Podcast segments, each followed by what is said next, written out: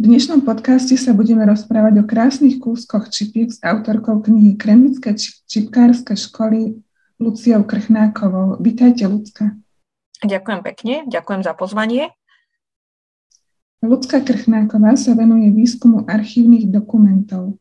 V súčasnosti pracuje ako pamiatkár špecialista v Národnej banke Slovenska v Múzeu minci a medailí Kremnica kde sa venovala aj výskumu z oblasti etnológie a to histórii paličkovanej čipky v stredoslovenských banských regiónoch. Je autorkou vedecko-populárnej práce s názvom Kremnické čipkárske školy, ktorá novými doteraz nepublikovanými informáciami zaujala lajkov i odborníkov u nás aj v zahraničí. Vydaniu knihy predchádzal výskum reálnych dokumentov, medzi ktoré patrili aj objednávky čipiek – Kremnické školy čipku nielenže učili, ale vedeli svojim žiačkám dať aj prácu a prinášali im reálne objednávky na čipku, ktoré im zaplatili. O fungovanie školy sa starala rodina Andelová. Vojtech Andel školu založil a viedol a jeho sestra Emma Andelová bola učiteľkou, ktorá udržiavala vysokú úroveň kvality a originality čipiek. Poďme sa na kremnické čipkárske školy pozrieť od začiatku. Ako vznikli? Tak tieto kremnické čipkárske školy vznikli v poslednej štvrtine 19. storočia. Bolo to obdobie, kedy Ministerstvo obchodu a priemyslu so sídlom Budapešti poskytovalo vlastne také štátne dotácie a podporovalo zakladanie takýchto škôl práve v centrách výroby e, paličkovanej čipky, tam, kde už bola udomácnená. A ten dobrý príklad bolo, že aj v oblasti Kremnice tá paličkovaná čipka už bola teda dávno, teda najstaršie údaje máme z roku 1643, konkrétne v Kremnici v tomto prípade, takže tá tradícia tu už bola a na ňu nadviazala vlastne tá čipkárska škola, ktorá bola nakoniec založená v Kremnici, aby sme spomenuli aj ten rok presne 1888. Odkedy mala škola pevné sídlo v Kremnici? A tie začiatky, ako to obvykle býva, bývajú ťažké, keď sa niečo zakladá. Aj v tomto prípade to bolo tak, že už dva roky predtým, pred jej vznikom tej školy, prebehla istá komunikácia medzi pánom Andialom, ktorého si aj neskôr budeme možno viackrát spomínať. Pán Andial bol učiteľ kreslenia v Kremnici a on sa tejto myšlienky chytil, keďže mal blízko k takémuto umeniu paličkovanej čipky, tak vlastne on prišiel s tou iniciatívou na mesto Kremnica, kde ich oslovil s tou možnosťou, že vlastne štát podporuje zakladanie týchto škôl a je teda snaha založiť aj v Kremnici po dohode prebehli nejaké rokovania s tým magistrátom Kremnica, aj nejaké stretnutia. To trvalo zhruba dva roky, ale stále sa nevedelo nájsť miesto, že kde by to malo byť. Nakoniec teda sa po dohode s magistrátom mesta dohodli, že teda bude založená škola, ale tie prvé mesiace vyzerali tak, že vlastne to vyučovanie stále nemalo svoje priestory a tie prvé mesiace sa to odohrávalo aj v dome pána Andela, čo je taká zaujímavosť. A tie stále priestory získala v podstate až o rok a pol, presne 1890, a to v nedalekých kremnických baniach, kde teda žilo hodne teda banické obyvateľstvo a teda aj ten potenciál čipkárok tam bol väčší ako priamo v meste, tom Kremnica. Takže to stále sídlo je od roku 1890 v kremnických baniach, vtedy sa to inak volalo Piargy. Kto bude poznať, že to nazývali Piargy, nemalo to hneď názov Kremnické bane. No a od tohto roku prakticky až do roku 1953, takže hodne veľa rokov, to bolo tam. Veľkou osobnosťou aj dušou školy bola Emma Andialová. Aký bol život učiteľky na prelome 19. a 20. storočia? Emma Andialová je určite zaujímavá osobnosť aj pre ženy. Emma Andialová bola mladšia sestra spomínaného Vojtecha Andialu, Inak eh, v dobovej reči eh, ten Vojtech je, musím povedať, že slovenský výraz. Eh, on sa pôvodne teda podpisoval všade, keď sa s tým stretnete Bela Andial, keďže mali obidvaja maďarskú národnosť. No a táto Ema Andialová, ona získala vzdelanie vo Viedni, kde existoval tzv. centrálny čipkársky kurz, ktorý tam prebiehal. A tam sa vlastne školili také budúce učiteľky toho čipkárstva. Ona ho absolvovala, hneď neodišla do praxe. Vieme, že absolvovala študijné pobyty v centrách čipkárstva a to bolo v Idrii a v Karlových Varoch, kde teda tiež bola tradícia čipkárstva. No a potom odišla na územie dnešného Slovenska a vlastne prvú školu, ktorú viedla, bola na východe Slovenska a to bol Solivár pri Prešove. V tom čase ale mala táto škola charakter, ako sa hovorí, putovný alebo vandrovný, to znamená, že ona tam bola len dva roky. Hej. Tam naučili tie ženy a teda mladé dievčatá paličkovať, aby sa ďalej mohli týmto remeslom živiť. No a po dvoch rokoch potom zase dostala miesto v Hodruši, čo už bolo bližšie ku Kremnici. Tam bola nasledujúce dva roky a od tej Hodruši už nebolo ďaleko ku Kremnici. Takže nakoniec zakotvila v Kremnici, tam zostala natrvalo. Bola to teda štátna učiteľka, to znamená, že bola platená štátom, hej, tá, tá je výplata. No a Ema Andalová ešte poviem, že mnohí uh, možno si neuvedomujú, že za Rakúsko-Uhorská učiteľky sa nemohli vydávať. Takže ani ona si nezaložila rodinu, venovala sa naplno tomuto svojmu remeslu a teda vyučovaniu a učeniu týchto mladých dievčat. Uh, ona aj tú školu, dá sa povedať, že istým spôsobom manažovala, bola taká novodobá manažérka, lebo vlastne s bratom, uh, možno neskôr sa budeme o tom rozprávať, získali aj medzinárodné úspechy tieto ocenenia nemali hneď na začiatku existencie tej školy, bolo to možno tak až 10 rokov po vzniku tej školy, kedy už boli určite aj viacej zapracovaní, aj vznikali nové návrhy od pána Andela. A vieme, že sa zúčastnili e, svetových výstav v Paríži, Turíne, Miláne, v Londýne, aj mnohé na Budapešťanskej sa napríklad pravidelne zúčastňovali, boli aj menšie No a na týchto výstavách získali aj medzinárodné ocenenia, čo im teda pomohli aj zviditeľniť tú školu a následkom týchto ocenení sa stalo aj to, že vlastne potom tieto objednávky už nekončili v Budapešti, ako možno tie prvé roky aj existencie školy, ale tie objednávky potom už išli aj do takej meky módy ako Paríža alebo Nemecka. Hej, tak krásne sa zviditeľnili. My však nejak presnejšie nevieme, kam boli posielané. Tie archívne dokumenty sa až takto dobre nezachovali, že by sme vedeli, že úplne kam smerovali, ale spomína sa táto informácia práve v ročenkách školy, ktoré tieto ročenky vychádzali každý rok tej škole. No a tá je Mandialová bola si myslím, že jedna úžasná manažérka, že si to vedela takto, že nielen teda aj učiť tie dievčatá, aby vykonávali kvalitnú prácu, ale vlastne eh, k týmto výstavám sa vlastne ona tak nejak dostala, že to manažovali s tým bratom, aby sa nejak zviditeľňovali. Ona sama eh, vlastne ešte než prišla do Kremnice, získala ocenenia. Vieme o dvoch medailách, ktoré z hodou okolností máme teda aj v depozitári nášho múzea a jednu má z Viedne a druhú z Budapešti a to získala ešte ako ocenenie za vedenie Solibarskej školy, ktorú som spomínala, že tam bola teda tá putovná alebo vandrovná škola. To získala ešte vlastne skôr a je zaujímavé, že tieto medaily používala aj ako takú reklamu eh, na hlavičkovom papieri tej školy, keď sa robili objednávky, tak tieto medaily sú tam pekne práve zobrazené, že to je také vyznamenanie, že teda ona je tá dobrá učiteľka, kvalitná, hej, ručí za tú prácu.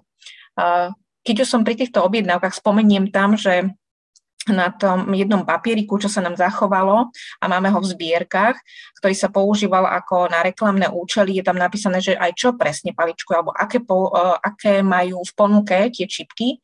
A spomína sa tam, že teda robia z jemných nití, hodvábnych nití, uh, že robia karlovarské, aj ipríské vzory a že takisto robia podľa vlastných návrhov. Tie vlastné návrhy vlastne mysleli tie návrhy pána Andela. Keď sme sa o tom nedávno rozprávali, ho spomínali ste, že v časopisoch na konci plesovej sezóny boli vždy vyobrazené dámy, ktoré mali krásne šaty a písalo sa tam o tých šatách. Tak môžeme sa... Áno, sme sa tak e, dávnejšie aj súkromne rozprávali, že v dobovej tlači, hlavne teda v maďarskej ako Budapešti, Hirlap, môžem spomenúť, tak keď bola plesová sezóna, tak sa v tlači vždy uvádzalo, ktorá dáma, ktorá grófka, ktorá barónka, aké mala šaty, s akou čipkou.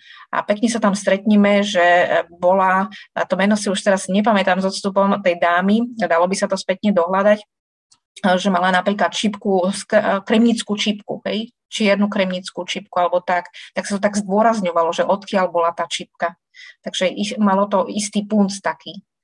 Uh, nie, tie šaty to sa, nie sú tam teda vyobrazené, ale je to len tak opisne hej, uvedené v tých novinách, v tej dennej, tej dennej tlači. Takže aj to je taká zaujímavosť. Áno, ten prelom storočia bol zrejme pre školu takým zlatým obdobím, keď sa jej darilo. Uh-huh, určite. A koľko mala v tomto období približne žiačok tá škola? No, uh, začínala najprv, čo sme spomínali, tie kremnické bane, hej, ako škola a oni potom postupne, musím povedať, že uh, vznikali pobočky. Druhá pobočka o 4 roky neskôr vznikla na Starých horách, uh, čo nie vždy ľudia spájajú s Kremnicou, hej, zdá sa to, že to je pri Banskej Bystrici, ale Staré hory boli práve pobočka tejto kremnickej čipkárskej školy, dokonca prvá pobočka, hej, keď si to tak vezmeme. Tá bola do konca toho 19. storočia a až potom, na začiatku 20. storočia, vznikli aj ďalšie. A to boli napríklad Krahule, Kunešov, Lúčky. Hej, ďalej šli.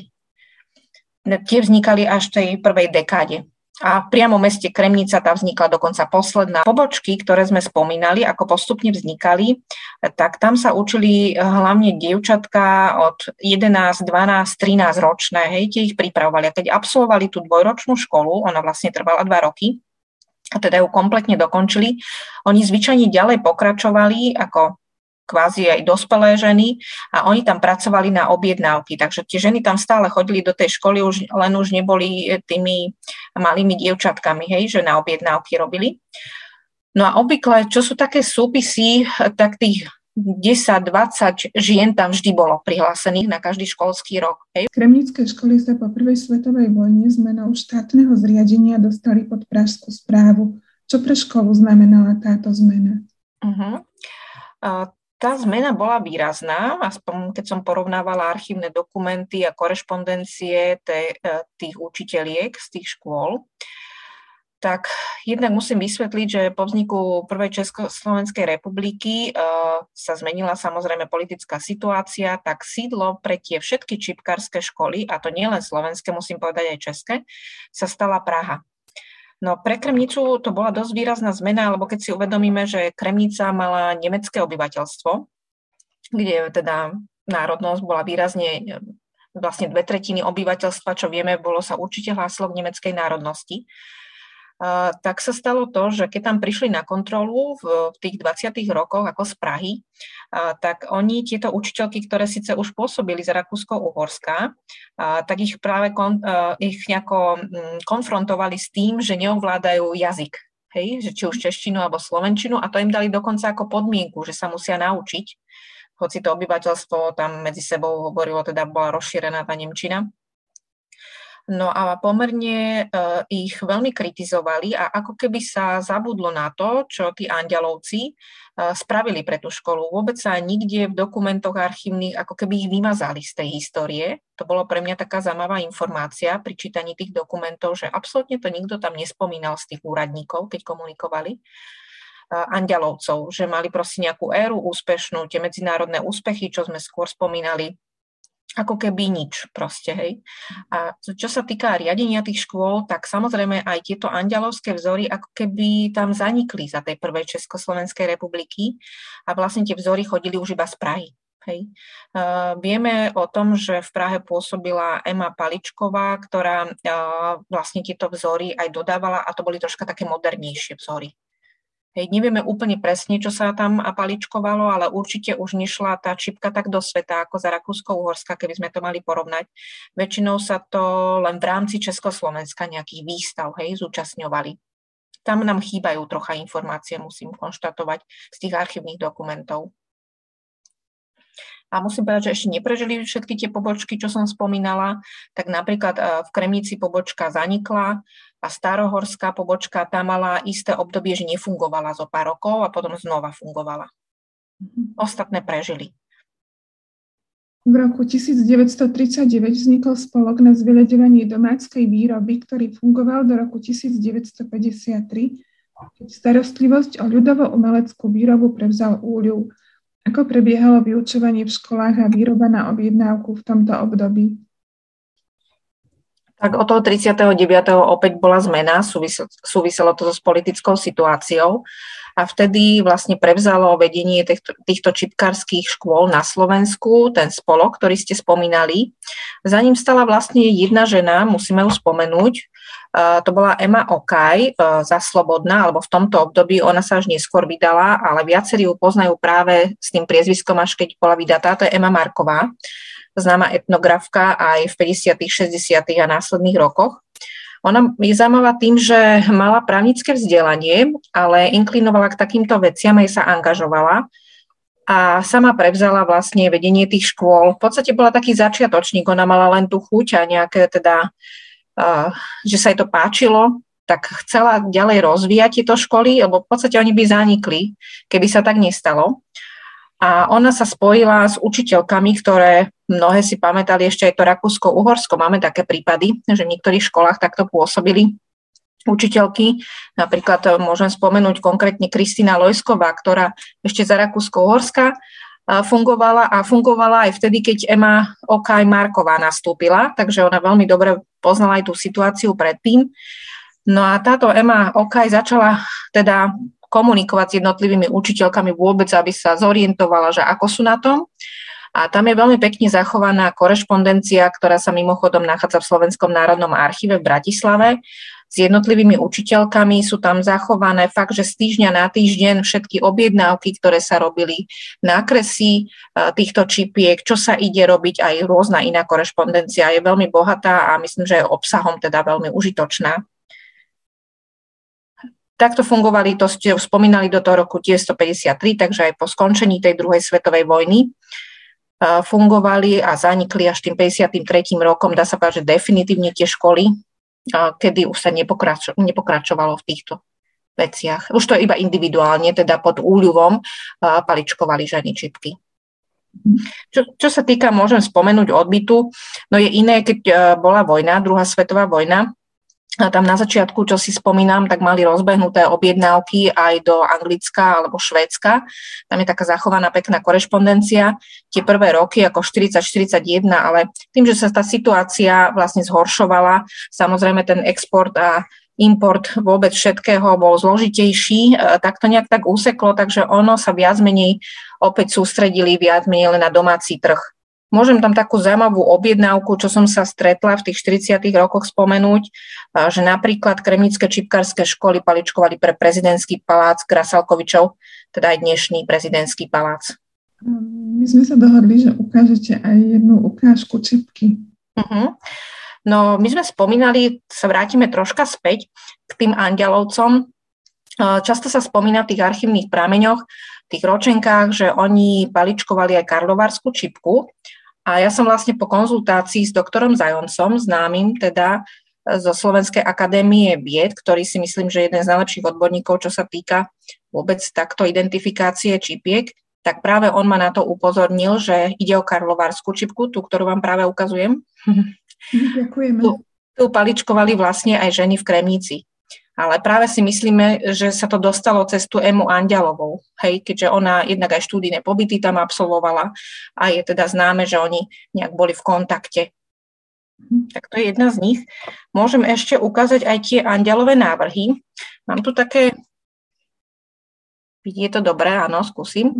To sú pohľadnice, ktoré sa nám podarilo múzeu získať v podstate len 2-3 roky dozadu na jednej zberateľskej burze kde sú návrhy. Je to ináč pohľadnica, aby som to tak ozrejmila, z obdobia Rakúsko-Uhorska, ale hore vidíte pekný vzor a ide výlučne o návrhy pána Andela. On mal obľúbené, že rastlinné, motívy alebo nejaké dvojice párov a podobne. Tuto sa tomu hovorí, že je smrek zobrazený. Mm-hmm. Potom ukážem takúto, bo oni sú tri. je tam ináč vidieť aj tie dievčatka, že vlastne ako to vôbec oni paličkovali. Tuto je údajne granátové jablko a tu zase je inšpirácia možno v starších časoch. Pán Andial išiel vlastne aj do renesančných čipiek. A toto granátové jablko sa skôr, že v renesancii objavuje, takže je to vidieť. A toto slúžilo aj náš vlastne ako reklama, čo sme spomínali, že tí andelovci boli šikovní.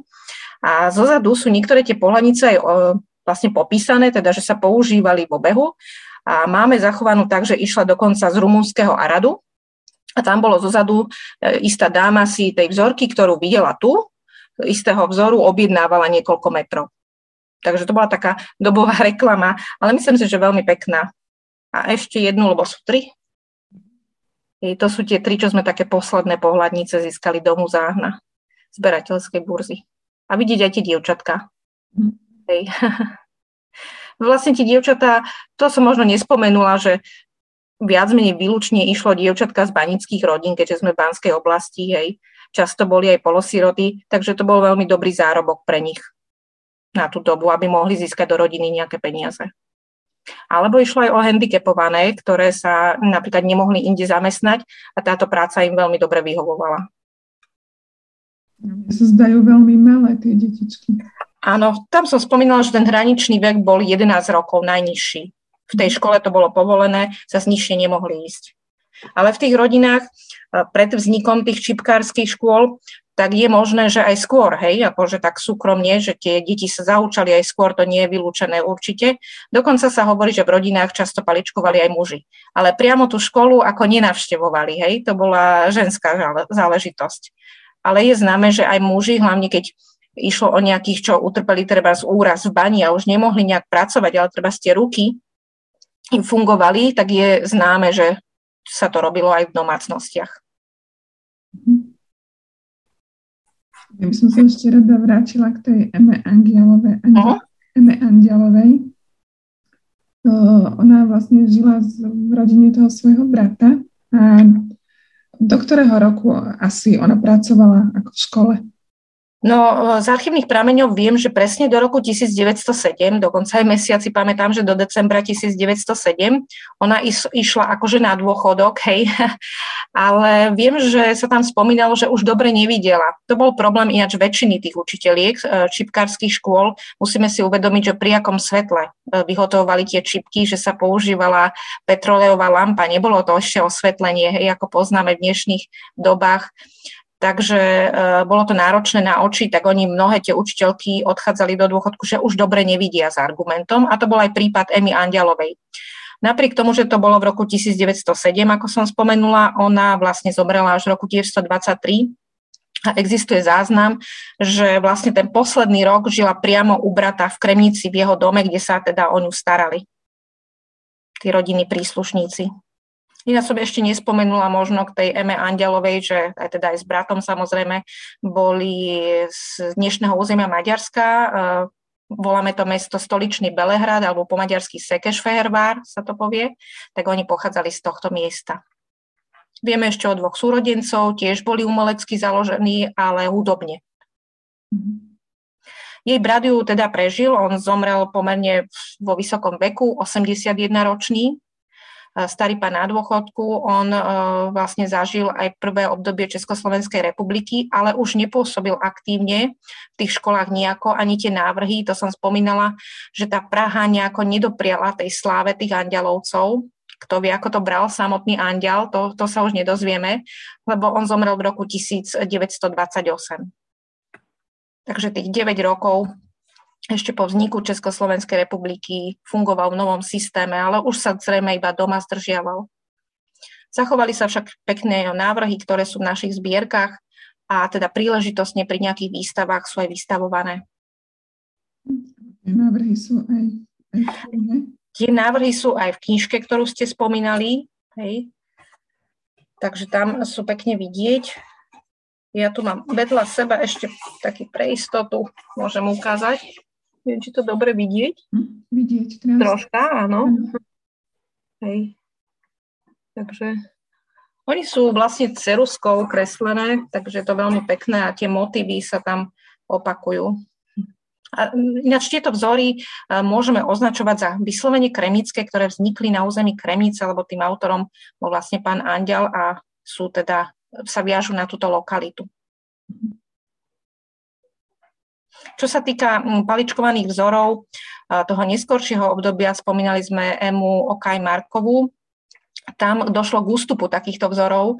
Nevieme o tom, že by vôbec nejaké andialovské vzory hej, na to obdobie tých rokov 1939-53 boli paličkované, lebo čo sa zachovali tie objednávky, tak naopak Ema Okaj Marková, ona skôr išla do ľudových vzorov, ale musím povedať, že aj z iných území Slovenska nebolo to, že z Kremnice tam práve, že úplne tie pôvodné banické nepoznáme, aké boli pred vznikom tej školy, ale napríklad v Kremnickej škole, v Kremnických školách sa paličkovali aj solibárske vzory alebo treba zo slovenského grobu. E, býva taký, ľudovo sa to nazýva, že husacie alebo kačacie stopy, taký známy. No a to je z oblasti západného Slovenska a paličkovalo sa to napriek tomu v Kremnici, lebo za toho vojnovej Slovenskej republiky e, sa robilo už na objednávky v podstate, čo bolo ľúbivé a čo bolo také módne. Hej? A tieto andialovské sa tam vôbec nespomínajú, čo je zaujímavé. Skôr tie andialovské vzory tu prejdem až do súčasnosti. Moja kolegynka Norika Vašková, ktorá bola aj takým hlavným informátorom pre napísanie tej knihy, e, ktorú sme spomínali, tak ona vedie klub paličkovanej čipky v Kremnici a keďže sama pochádza z takej e, rodiny, kde ženy paličkovali, jej stará mamina, ešte za Rakúsko-Uhorska, tak ona tie vzory má častokrát akože nakreslené, vyše storočné vzory, tak ona práve so svojimi e, ženami e, paličkuje tieto staré vyše storočné vzory, ako keby sa vrátili naspäť k tým. Hej.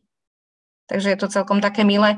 Aj sa teda zúčastňujú na rôznych výstavách alebo súťažiach s tým, že paličkujú práve tie staré vzory z toho obdobia Rakúsko-Uhorska. To je super, že ešte sú. Zachovali sa na tých uh, tvrdých papieroch, voláme ich niekedy prešpány. A jeden som si predsa len požičala od nej. Neviem, či to dobre vidieť, snažím sa to tak bližšie. Trošku uh, je... dali, možno sa to zaostrí viac. Trošku uh-huh. od kamery. Ďalej. Uh-huh. Uh, ono je to síce vidieť zrkadlovo, ale dole je napísané aj maďarčine, lebo však úradný jazyk do 1918 bola maďarčina. Tam je aj cena za tú čipku, hej, že meter, koľko stál, hej. Takže a takéto sa vlastne zachovali a to, tieto sú ešte z obdobia Rakúsko-Uhorska. Takéto máme tiež teda v zbierkach múzea a toto som len jeden na ukážku, že to tak pekne vidieť. Super. A ako, aký papier je asi ten, ktorý máte v ruke? To, ľudovo to hovoria ženy, viem, že prešpán je to taký tvrdý, mne to pripomína taký obal na spisy, ako bola, kedy si to bolo, sa používalo. Vráťme sa na chvíľu ešte k Vojtechovi Andialovi. Kde on učil a pôsobil? Pán Vojtech Andial, on teda prišiel do Kremnice v roku 1873 ako mladý muž, absolvent Akadémie umení vo Viedni mal za sebou nejaké ešte štúdijné pobyty. No a sem vlastne prišiel na miesto učiteľa kreslenia štátnej reálnej školy, čo je ako dnešné gymnázium, by sme mohli prirovnať. No a prvé roky určite pôsobil výlučne e, na, tom, na tej škole, ale keď sa oboznámil s tým miestnym prostredím, lebo však mu bolo cudzie, nemal tu nejaké väzby, e, žiadne, až tu získaval, tak e, v Kremici bola ešte, musím spomenúť, kameninová továreň, vyrábal sa riad a tam vidíme také prvé návrhy hej, pána Andela, jednak na tie tanieriky, ale tam krátko pôsobil, myslím, že asi nejaké 4 roky.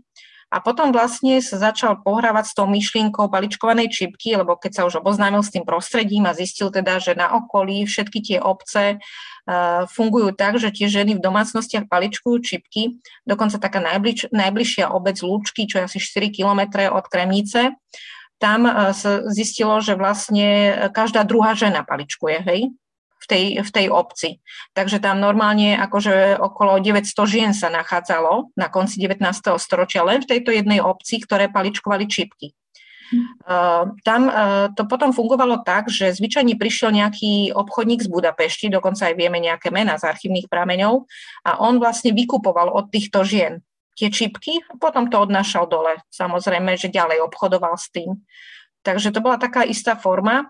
No a tejto situácie sa chytil Andiel a teda chcel aj na vyššiu úroveň tú čipku posunúť, lebo išlo určite o jednoduchšie vzory, hoci ho vravím, že nie sú zachované, takže nevieme presne, ako vyzerali pred tým vznikom školy ale tým, že mal takéto umelecké sklony a teda už aj maloval na tie tanieriky, čo sme spomínali, tak on to vlastne pretavil tieto návrhy aj pre čipku. No a zohrala tam rolu aj tá jeho sestra, ktorú sme spomínali, že ona vlastne takúto školu mala v tej Viedni. Hej. Takže e, to duo súrodene, sú, súrodenecké bolo vlastne super, že vedeli sa tak spojiť, on navrhoval, ona vlastne zabezpečovala tú technickú stránku hej, prevedenia že čipky z Kremnice boli známe tým, že boli krásne a čisto spracované. A tým si vlastne získali aj svoje dobré meno. Aj vlastne tie úspechy na medzinárodných výstavách, tam išlo to technické prevedenie a čistotu práce. a práve aj také zložitejšie objednávky e, vždy sa uprednostňovali práve do tých kremnických čipkárskych škôl, hej, že ich vedeli tak pekne previesť aj technicky. No na technika a čistote čipky uh-huh. to vieme. Keď sa tomu dlhšie venujeme. Ono ešte môžem spomenúť, že je zaujímavé, keď vyšla tá naša kniha, o kremických ščipkárskych školách, tak sa začali tak ozývať e, jednotlivci, ktorí zistili, že teda doma majú nejaké takéto staré čipky, takže mno, mnohým veciam sme sa dostali až vlastne po vydaní tej knižky, hej, mm. alebo osvetlili sa nám príbehy niektorých žien, Spomínam si na istú učiteľku Irenu Sereš, ktorá ináč mimochodom je aj na jednej z tých pohľadníc, ale tie, čo som ukazovala, zrovna túto nie je. tak sme identifikovali z tej pohľadnice dokonca konkrétnu učiteľku Irenu Sereš a jej potomkovia, to sú staršie dámy v podstate, zistili, že to bola ich teda stará mama, hej, mohla kedysi, no a mali nejaké veci doma. Hej. Jednak aj fotografiu, ktorá už úplne sme vedeli napasovať, že tá pani na pohľadnici je naozaj tá istá dáma, aj mala všelijaké vzory a podobné veci. Takže to bolo napríklad tiež veľmi užitočné. Ale to vzniklo až po napísaní tej knihy. Ináč knižka vyšla v náklade 700 kusov, na inom mieste som to spomínala, že v podstate sme nečakali ani s tým, že to, tak rýchlo sa rozchytá, dá sa povedať, že do roka a jedného dňa všetkých týchto 700 kusov sa minulo. A mhm. takisto sa dostali, ako ste hovorili, aj do zahraničia. Prekvapili, prekvapilo nás Nemecko, ktoré bolo z prvých, by som povedala, takých objednávok, že si nechali 20 kusov poslať. Nezáležalo im ani na poštovnom, ktoré je vysoké do zahraničia. Sú tam iste také kluby, ktoré teda paličkujú ďalej, lebo že paličkovaná čipka sa vždy spájala s banickým nemeckým obyvateľstvom, tak sa to aj dostalo do Kremnice. No a keďže po roku 1945 po druhej svetovej vojne nastal masívny odsun nemeckého obyvateľstva, tak mnohí tí ľudia, ktorí dodnes žijú v nemeckých oblastiach, majú prepojenie s Kremnicou cez ich predkov. Hej, tak preto sa o to zaujímajú, aby som vysvetlila tú súvislosť. Samozrejme aj do Maďarska sme posielali, takže tam bol tiež rovnako záujem. Na čom pracujete teraz, na akom výskume? No teraz moja téma nesúvisí vôbec teda s paličkovanou čipkou, aj keď dá, zdá sa, že sa vždy nejako vraciam k nej aj po nejakých etapách. Momentálne pracujem na inej oblasti a to z farmácie, lebo naše múzeum sa teda nachádza v priestoroch bývalej lekárne, takže troška ten výskum smeruje na lekárnikov pôsobiacich v Kremnici. Ak sa to teda podarí úspešne dotiahnuť, tak budúci rok by mala výsť kniha zase opäť k lekárnikom kremnickým. Ďakujem veľmi pekne, že ste si na nás našli čas a že sme mohli mať tento rozhovor. Veľmi rada som sa s vami o kremnických školách rozprávala a želám vám, nech sa vám v vašich výskumoch práci a písaní kníh darí aj naďalej. Tak bolo mi potešením a určite e, tú čipku som úplne neuzavrela. Je tam stále veľa otvorených tém a možno, že sa dožijem aj druhého vydania tej knihy. Áno, tak to by sme sa potešili aj od, z do... Už teda s rozšírenými informáciami a novými, ktoré som povedala, že prišli až po napísaní tej knihy. Takže ďakujem ešte raz a teda prajem ešte pekný zvyšok dňa. Ďakujeme a želáme vám, nech sa vám darí. Lúčime sa s vami z podcastu Pohoda v hlave. Majte sa krásne a majte čas na to, čo vás baví. Ďakujem, že ste počúvali podcast Pohoda v hlave. Ak sa vám páčil, budem veľmi rada, ak ho budete ďalej zdieľať, alebo ak si prídete po inšpirácie na moju stránku ivenagemzická.eu. Ak vám robí radosť a pohodu v hlave tvorenie rukami, rada sa s vami stretneme v niektorom z mojich online kurzov projektu Paličkovanie online, alebo pre vás krásny kúsok pre radosť a pohodu v hlave vo forme osobného šperku rada vytvorím. Majte sa krásne a majte na seba čas.